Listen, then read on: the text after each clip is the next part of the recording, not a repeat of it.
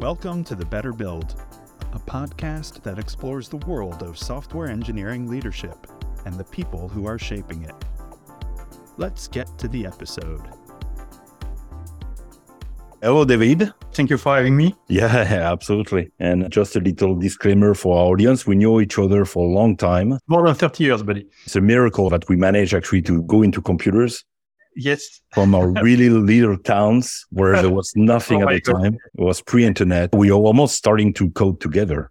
Yes. In our first uh, 3D software, we tried to do it together. It was very complicated at the time with only a book, Learning from books was something the new generation will never get, right? a lot of try and error, really slow.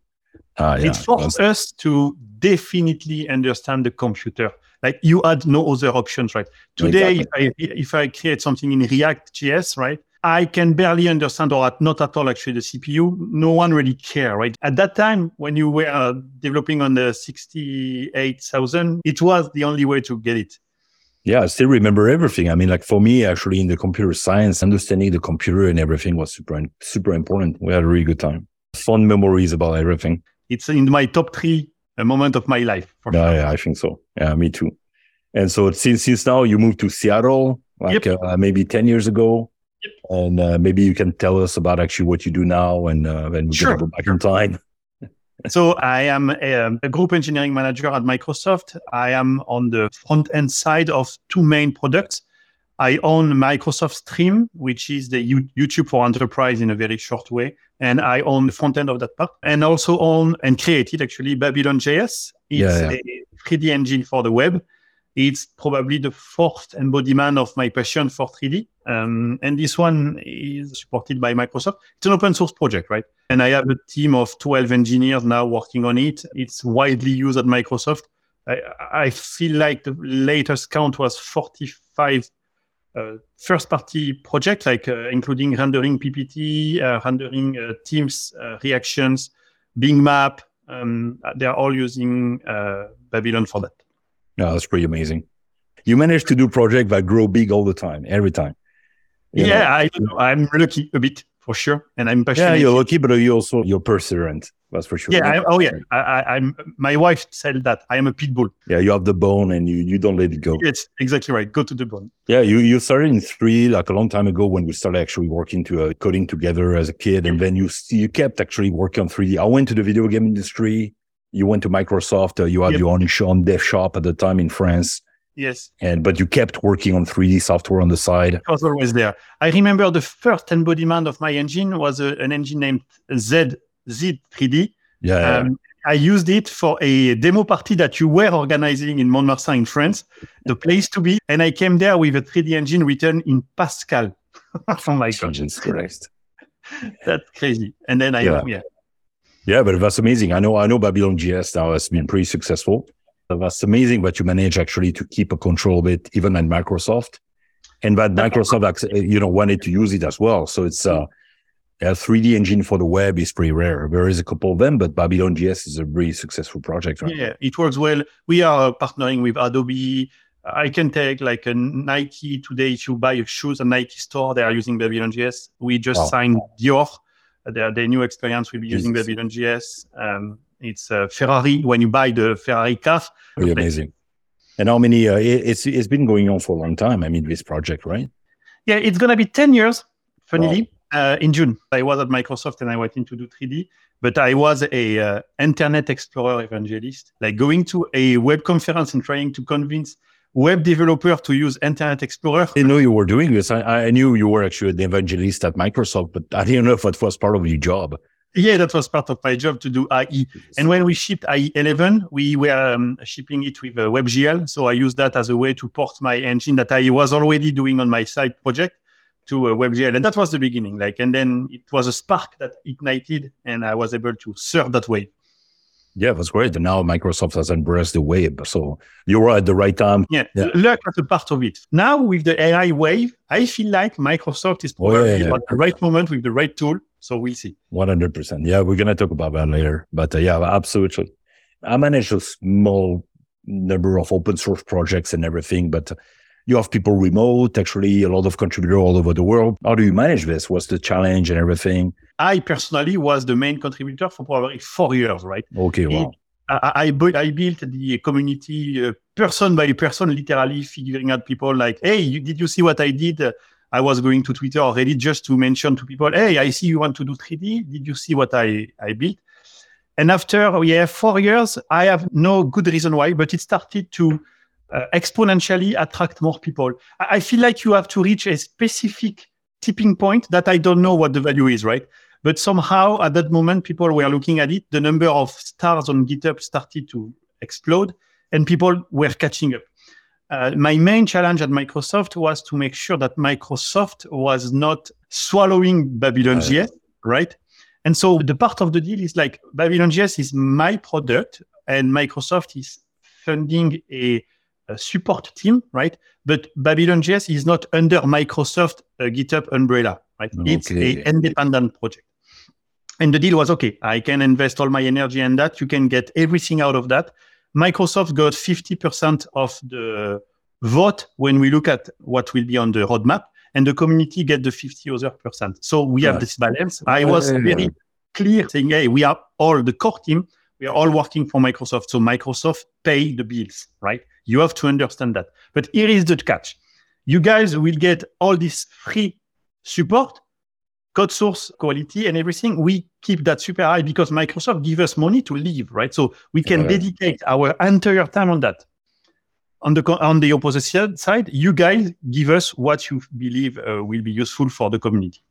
Here we use Babylon JS internally, and that's why we can pay people. As of today, we have 100 million users per month are running a piece of software that uses Babylon JS. It could be PPT, Bing Maps, or OneDrive, whatever. It's massive. Uh, I didn't know it was so big. It's yes. huge. The impact is big for a team of 12, right? So the, the, the, deal for Microsoft is very good, right? Okay, yeah. yeah, you can keep working on that. And that's why when the community asks us something that Microsoft project does not care about, I don't know, we we're gonna announce this Thursday the Babylon 6.0. There is a massive new stuff. We're gonna offer for free Havok engine. Okay. The triple A physics engine of Microsoft that is used in uh, Halo and like more than 600 uh, AAA games will come for free with Babylon JS.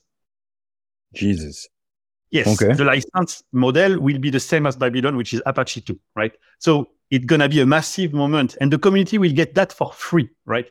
So it's a gift we are, do, we are doing to the community of the Babylon users, right? Um, and that comes because Microsoft find a very interesting deal in the situation. I think a lot of people don't understand how this deal works, especially Microsoft, especially at the beginning. I remember when before the new CEO Satya, Microsoft was was considered to be on the opposite side of open source, right? Oh yeah. So that was, that was true.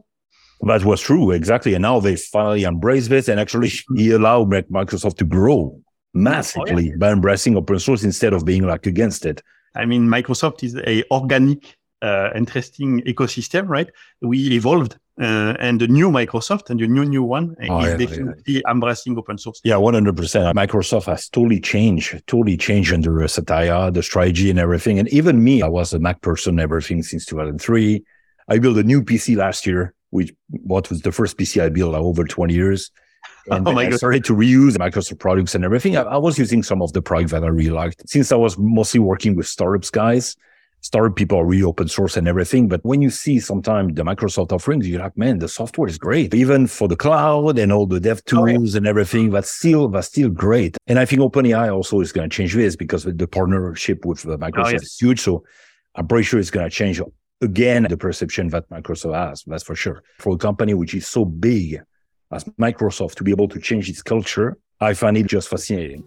The Better Build is brought to you by Mission. Mission is an award winning network of senior level software engineers and product builders, backed by a platform that helps engineers continue to learn, grow, and connect. To get your team of fully managed, fully remote, and fully flexible software engineers, or to join our community, visit us at mission.dev. How many people do you have at Microsoft now, right now? We are more than 200,000. If you want to have a new culture, you have to have someone who embody the new culture. Honestly, I feel it from the inside. Microsoft is far more human right now. Like literally, we have um, metrics about work-life balance. They get people who look at, okay, how are you organized? What Okay. is going wrong? Do you need help? Do you need some time for your health, uh, mental health support? You know what's interesting? I've been in North America, even if I'm Canada and you're in the US, the culture of work is totally different from France, right? Oh yeah. oh my gosh. In France, actually, we don't do that kind of things. If No. you're not good, you're not good. Because we can't fire people, you're gonna be stuck into the company, Yep. being like put on the side Yeah. and just stay there. Yeah. And we're not gonna talk to you anymore. Contrary, in North America, there's a lot more empathy into the way we manage Mm. and to help people improve. And in the end, it's a way better result. it delivers, right? It's human. People Yeah. are human. They may have personal issues that you are not aware of, right? And sometimes, yeah, you have toxic people that still Yeah, exist, yeah, right? But then when we have toxic people, it's also handled by HR in a very interesting way, right? They make sure they are toxic, and when they are toxic, they get rid of them, right? That's also Okay. a way.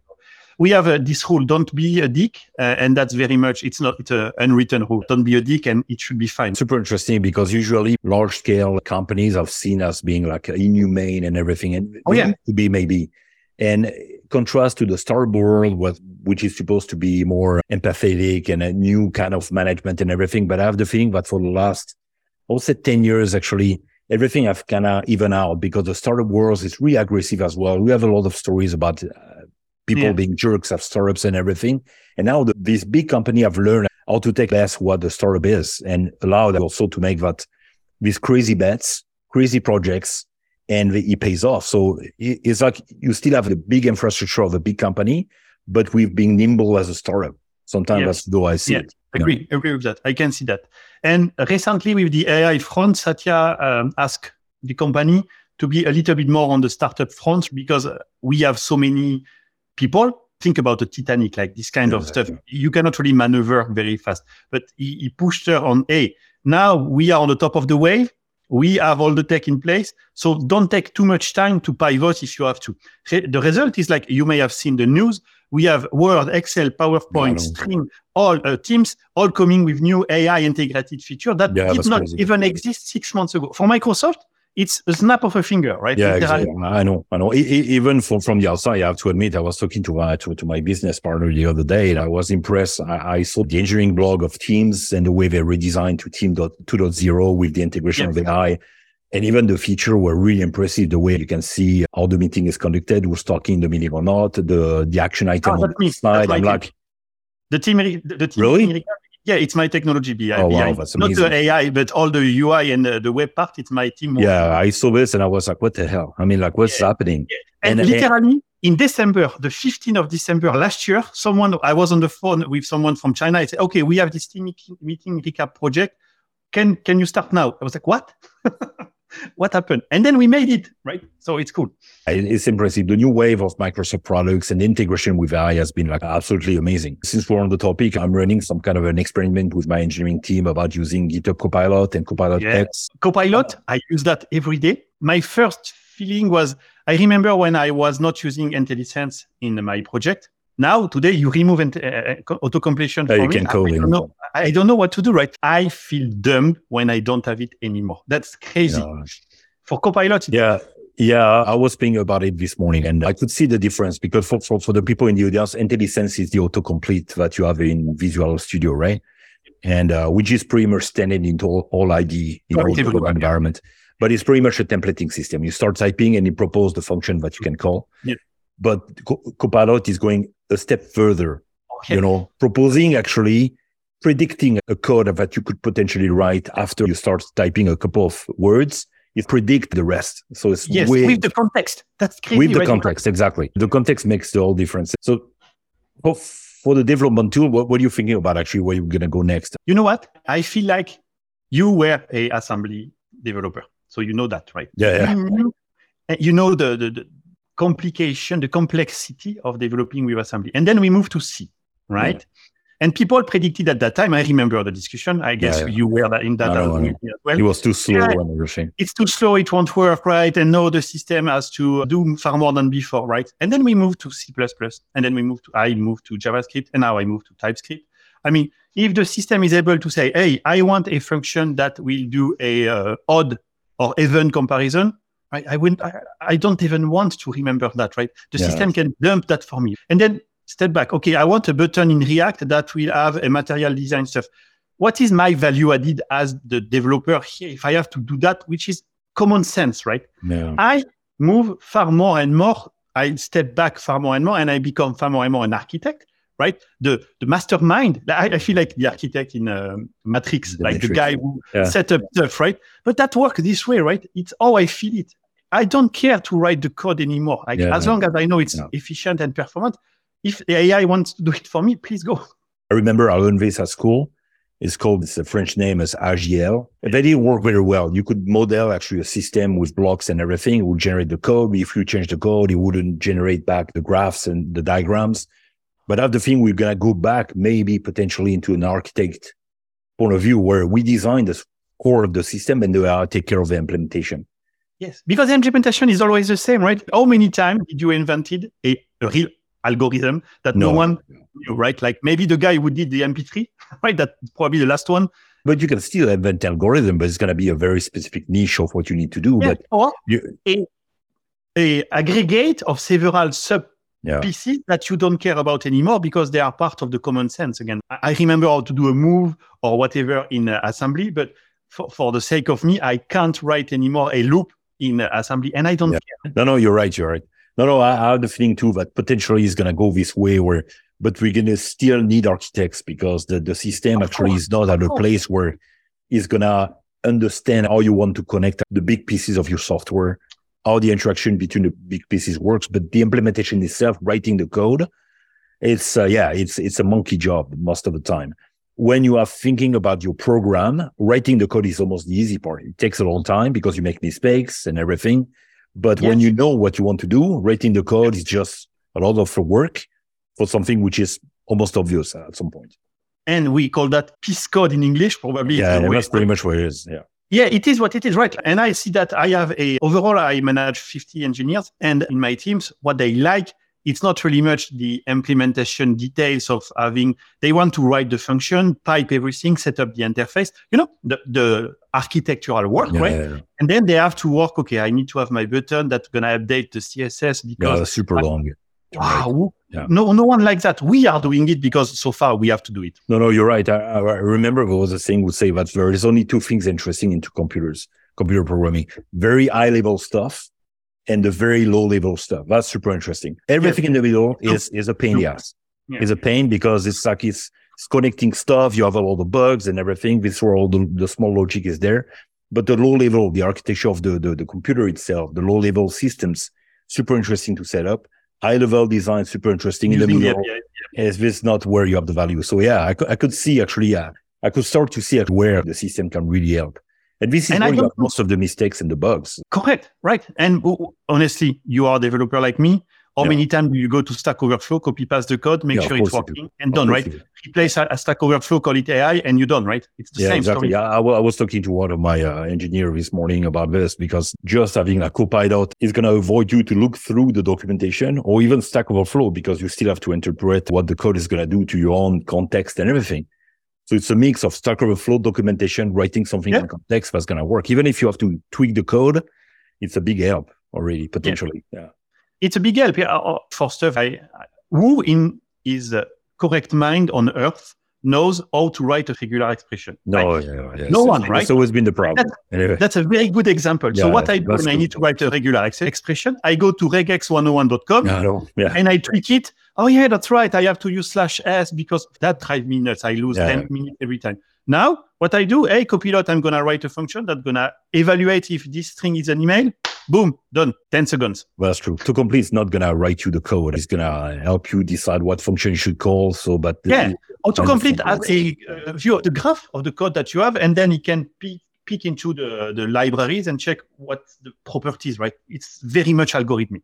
The first time I heard about ChatGPT and stuff, for me, you know, there is this emergence process. You, you tried ChatGPT. When you start yeah. to talk with it, for me, there is some kind of magic. I ask it question that a human can reply, and I was not prepared for a computer to reply to this kind of question where there is context, abstraction. Like abstraction of abstraction. Like that's crazy. Right? I was not ready for that. So yeah. every time now I use something like AI, I, am playing with the new M365 AI stuff with uh, PowerPoint, where literally I say, "Hey, PowerPoint, on slide four, remove the first image, introduce a copy of um, the image you can find. That's the text I'm typing, right? In my last email, and also create an animation. That's what I'm doing. Again, I'm playing the architect. Okay, this is how I want to shape my slide. I didn't use yet the integration with Word and PowerPoint, but if you tell me that it's as powerful as this, yeah, we're going to take it to try it. That's, That's crazy. I don't know what you feel about that because I don't understand it. Have no clue what is happening right now. I think it's a black box for a lot of people, but even if you understand the way the algorithm work, because you can understand the papers and everything, but even even for the creator of OpenAI, I think, or for ChatGPT, I think it's also like a big surprise, but it works so well. We, we published a paper very recently from Microsoft where so the spark of emergence of uh, what everyone wants to call AGI, right? The general yeah. intelligence. Um, and that's true because over 150 pages, they did some example like, hey, uh, Julie has a, a, box where there is an object in it, right? And then Mark come and take that object and put that in a second box. And then they ask ChatGPT, what will Julie will do when she want to find that object? And literally the system understands the abstraction of the other people removing in and everything. That's just not an algorithm. You yeah, see what I mean? Yeah. I understand yeah. the, the way the neural networks and everything, but because of the richness of that, something is emerging. Like the system knows, hey, yeah. Julie will go to the box A because she believes it's in here, right? Like, oh, what? No, no, I know, I know, I know. So that's that's that's really magic. The progress has been like absolutely fantastic. So it's uh, over what a month, a year. I mean, like yeah, exactly. Over a year, we went from uh, ChatGPT three to four. Yeah. I remember was Steve Jobs announced Siri into 2011, something like this. I remember actually, I even like participate to a conference where even I, I was believing in that Siri and that sort of things on the phone will be the future of assistance. It took actually 10 years, 13 years to arrive to a point where they could be real assistants. We are limited by the number of tokens because it's extremely expensive. But when we're going to fix that issue, you can imagine on your phone having a version of ChatGPT who knows everything about you and you can chat with it like a real yeah, assistant, right? Yeah, exactly. That will work. Yeah, that's exactly what I thought would happen very soon in 2011. But uh, we had to wait years. The tech was not there, but now we saw the tech running and it's here. The only problem is it's so expensive to run this monster yeah. uh, cloud-based AI system. Yeah, that's the next move. But I've embraced actually Copilot and it's totally integrated your flows with your engineers oh, yeah. because you have and like engineers and across Microsoft we use it widely. Oh wow, okay, wow, that's super interesting to see that it's not just a tech demo, right? No, no, it's, it's not. a oh, real no, no, productivity tool now. I, I, don't have a number for you, but I feel it personally in my bones. Like when I develop with and without, I feel like I'm dumb, I'm numb, I'm slow, right? In a sense, it's the evolution of the programming language. Yes, yes. Every programming language was some kind of a small abstraction on top of the previous one, a new generation of programming language, but we all had the feeling that we're all the same now. They have the same, we're at the same level of abstraction. And so with every level of abstraction, it allows us to do more because yeah. we're more productive. And now that's a new level where you can finally describe the program and the behavior, and then the code will potentially get written and it will make that more accessible so people will may not have to understand everything about memory allocation. People don't, don't really care about this anymore. The garbage collector can take it at some point. Yeah, no one will really care right? Yeah especially with the web it's also the way application live now is more mostly web based and delivered.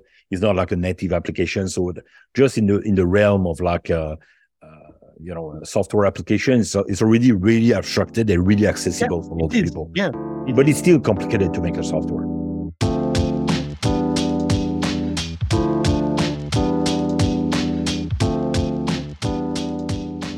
For me, I mean, Rust was probably the last one I was considering uh, doing yeah. a bit of innovation. But right, there is a plateau, it's right? You can feel it. Yeah, Across absolutely. the board, there is a plateau. And so the next innovation on the language is not the language, it's actually the AI, I think. I was talking with, with one of my engineers like a month ago about like the evolution of language, actually, where everything has converged to the same thing and every language is pretty much equivalent. You have some innovation on some, but now it's yeah. a tiny stuff like the big innovation of paradigms and, uh, and abstraction all, all there. The frameworks have been written and we're kind of stuck there. Even going in circle, because in the web world, at least we have React and then we had uh, Angular before and Vue and what will be the new one. The same story with a different convoluted way to deal with it there is no much of a innovation, right? React work because probably Facebook, right? I don't know. Uh, it could have been Angular yeah. at some point, but th- they are the same. Yeah, but that's uh, yeah, that's interesting to to see the people at Microsoft actually already feel that we're gonna go back to a time where the software architect will really become again the center of the attention, and all the engineers are gonna be elevated to a software architect role because of AI. Yes, if you look at the past, we used to have different kind of developers who were working some on drivers, some on the intermediate yeah. network core stuff. All of that disappeared, right? They were replaced yeah. by frameworks. The number of engineers is still growing. And I predict it will still grow. We will just be able to do bigger stuff. Yeah, I see what you mean. So for you, it's not a replacement. It's like, it's more mostly uh, like an enabling to do even more complex projects. But the need for software architect and the, engineering mind will still be Always, needed as an input. Yes. I was talking about like that with my engineers. We still need actually to be able to pre- express how system is going to work, our behavior that you want into the software, all the pieces that you need. But it's in, it's the in between. The glue will be that, I mean, will be replaced by AI. Yep. Hmm. Uh, again, it's not new. It happens many times in the short history of uh, computer programming. True. Every generation of programming language was uh, improved. Like as you said, at some point, I remember 20 years ago where everything was pretty much in C++ almost no frameworks. You have to rewrite everything from scratch every time you wanted to do a new application. Then you had Java that came with a really rich frameworks of objects and everything. And suddenly, right. all your effort will, will be uh, focused on, on writing the software in the application instead of reinventing the wheel all the time you know. And you heard people at that time where we were told, oh my gosh, the humbling about performance. I remember an engineer would say, okay, we don't have to code anything anymore. We are playing Legos. You don't need coders anymore. Uh, Java is doing everything. And then you, you're just assembling stuff. But it, it was not really true. We still needed a lot of engineers anyway. Of course. Just understanding the needs, planning ahead, making sure things work well. It's just more polish and less painful work. I hope it's not just for engineering. I really hope that in other aspects of the civilization, like in um, medicine, even lawyers, right? I have a friend who is a lawyer and he told me, oh man, I could pay millions for uh, an AI that will analyze the laws and find all the jurisprudence and stuff that I don't have to do. Every business has this core crappy stuff that they have to do because it's super repetitive. Everyone is always doing the same and they want to get abstracted from that. I feel like this is where the AI will take place. Even for our company mission, still startup, counting work is complicated. Uh, lawyer work is complicated. We have yeah. a lot of uh, stuff to do. And we, uh, we, we tried a couple of chat GPT where we just like put stuff in it just to be able like to find something interesting into a document, pinpointing onto something that we needed, information we needed. The research is way better than just regular search like uh, Google where you have to know what you need and it's going to point you to a document. Right now, the system is just summarizing all the information for you. So you can say, it's a huge gain of time, that's for sure. So I mentioned the meeting recap is uh, funded by my team, uh, not the AI part, but everything else. And yeah, so for, I have, for, for teams on on, on yes, for teams, right. Uh, so recently I was joining a, a team meeting a little bit late, and so Copilot, the integration in Teams, ping me and say, okay, this is what happened when we were not there. No one called your name. This is the summary, like free line. Do you want me to take notes for you? I said, yes. And so at the end, I was a summary of the meeting. Who was speaking of what? Like I was like, okay, buddy, that's an assistant work, right? And if a human had to do that, it's just painful. No, I, I understand that that's just a painful work, right? We tried, uh, we tried so many times, agenda, meeting recaps. Nobody want to do this. No, it's, it's, a pain. Uh, yeah. So you're saying that Microsoft Team right now actually can do that? Yeah. Oh yeah, I saw it. Yeah. So you know, when I heard this and I saw actually the screenshot actually what Teams can do now, I was like, okay, we definitely have to try Teams because since COVID and everything, we're doing meetings all the time. And even for us, we have teams all over the world and we're doing like Zoom meetings all the time. So Microsoft embraced the remote work at the very beginning of the pandemic. Okay. We have a team in Australia, in India, in Europe, uh, Germany and France uh, in South America, US, and Canada. The only problem is because the globe is a globe. There's a time zone problem. Yeah. Time zone problem, it's something. And so for that, Copilot is fantastic in Outlook. Hey, set up a meeting where everyone will be inside their business hours. And so he can figure it out for you. Yeah, so you said that Microsoft actually they, they embraced it, but they have all the tools as well because they yeah, are. uh, without the tool, it's impossible. Right? It's impossible. Yeah, no, no. We were lucky to have the pandemic during actually that age where we had all these tools because if you if you had the pandemic in like 2005 or Without tools, it would have been a nightmare. How did you structure these teams? You said like separate stream of work. What does what does that mean exactly? So on a product like Stream, for instance, um, we can say uh, the integration in SharePoint is handled by India. Uh, the integration in Teams Oh, is handled by Canada. So we split the bill, right? And so they can work on independent piece of code. It's still um, a internal open source, so everyone is on the same repo. There are there are people for PR and every stuff, but every team uh, have all the independency to be able to work without having to wait for some approval. Oh from yeah, I see, see, see.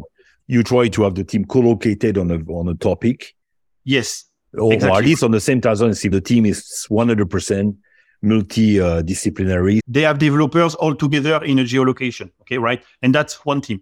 And then we have the PM lead, the PM, uh, the design lead, and the engineering lead, which are responsible for making sure everything is flawlessly working. It's not perfect, right? When you have a, a major issue and it's uh, midnight in China Yeah, and yeah, yeah. on the China team, well, you have to wait. Yeah, okay. You try to group people by by area of work, and Correct. then making sure that they have all the tools to be independent instead of waiting for it. Because it, it used to be this big company used to be really organized differently, where you had a one layer responsible for all backends, then Yeah. one layer for the, then you have all tons of dependency between teams just waiting all the time. It doesn't work. I have one person or two who have the authority to merge a PR. So they went Right. through the training of what does that mean to be uh, efficient and everything. And so even merging a PR can be done locally if they want to escalate. I always had the feeling that organizing engineering teams, this is where you get the most of the productivity. The tool that you give the team, this is work. You can get good work. If the work is split into between departments where you have to write specs to another department, some people still do this, which is crazy. But even a big company like Microsoft, that totally changed the way they work. They don't work like this anymore. No, no, we don't. We have pods, right? We have groups of independent people who report to a, uh, it's a hive somehow, right? Yeah, There yeah. is a queen, sure. Uh, but that queen has a barely understanding of what's happening at every single cells, right? Mm. It's important because we were in the waterfall world before where one department was responsible for something. It was waterfalling to the next one. And it was so slow, so slow yeah. before internet, it was mandatory to work this way because you have to be so robust when you ship something. The thing is like today, if I have a problem, my engineer can fix the issue and push the update to the live server. So we don't need that robustness anymore. We are far more adaptable. That's super interesting. And then the, process work with the way they want, I suppose. They don't have to use Agile or Scrum. I am a group engineering manager, so there are uh, different group engineering manager per product. We have the leeway to decide um, how we want to work. Among my team, some are very much Scrum religious. I call Okay. them religious because they want to play poker and all the crap that I don't like. And I have some teams who are far more flexible. Uh, Babylon JS, for instance, work on a more Kanban approach. That Ah, exactly. Yeah. They just a to-do list and that's it.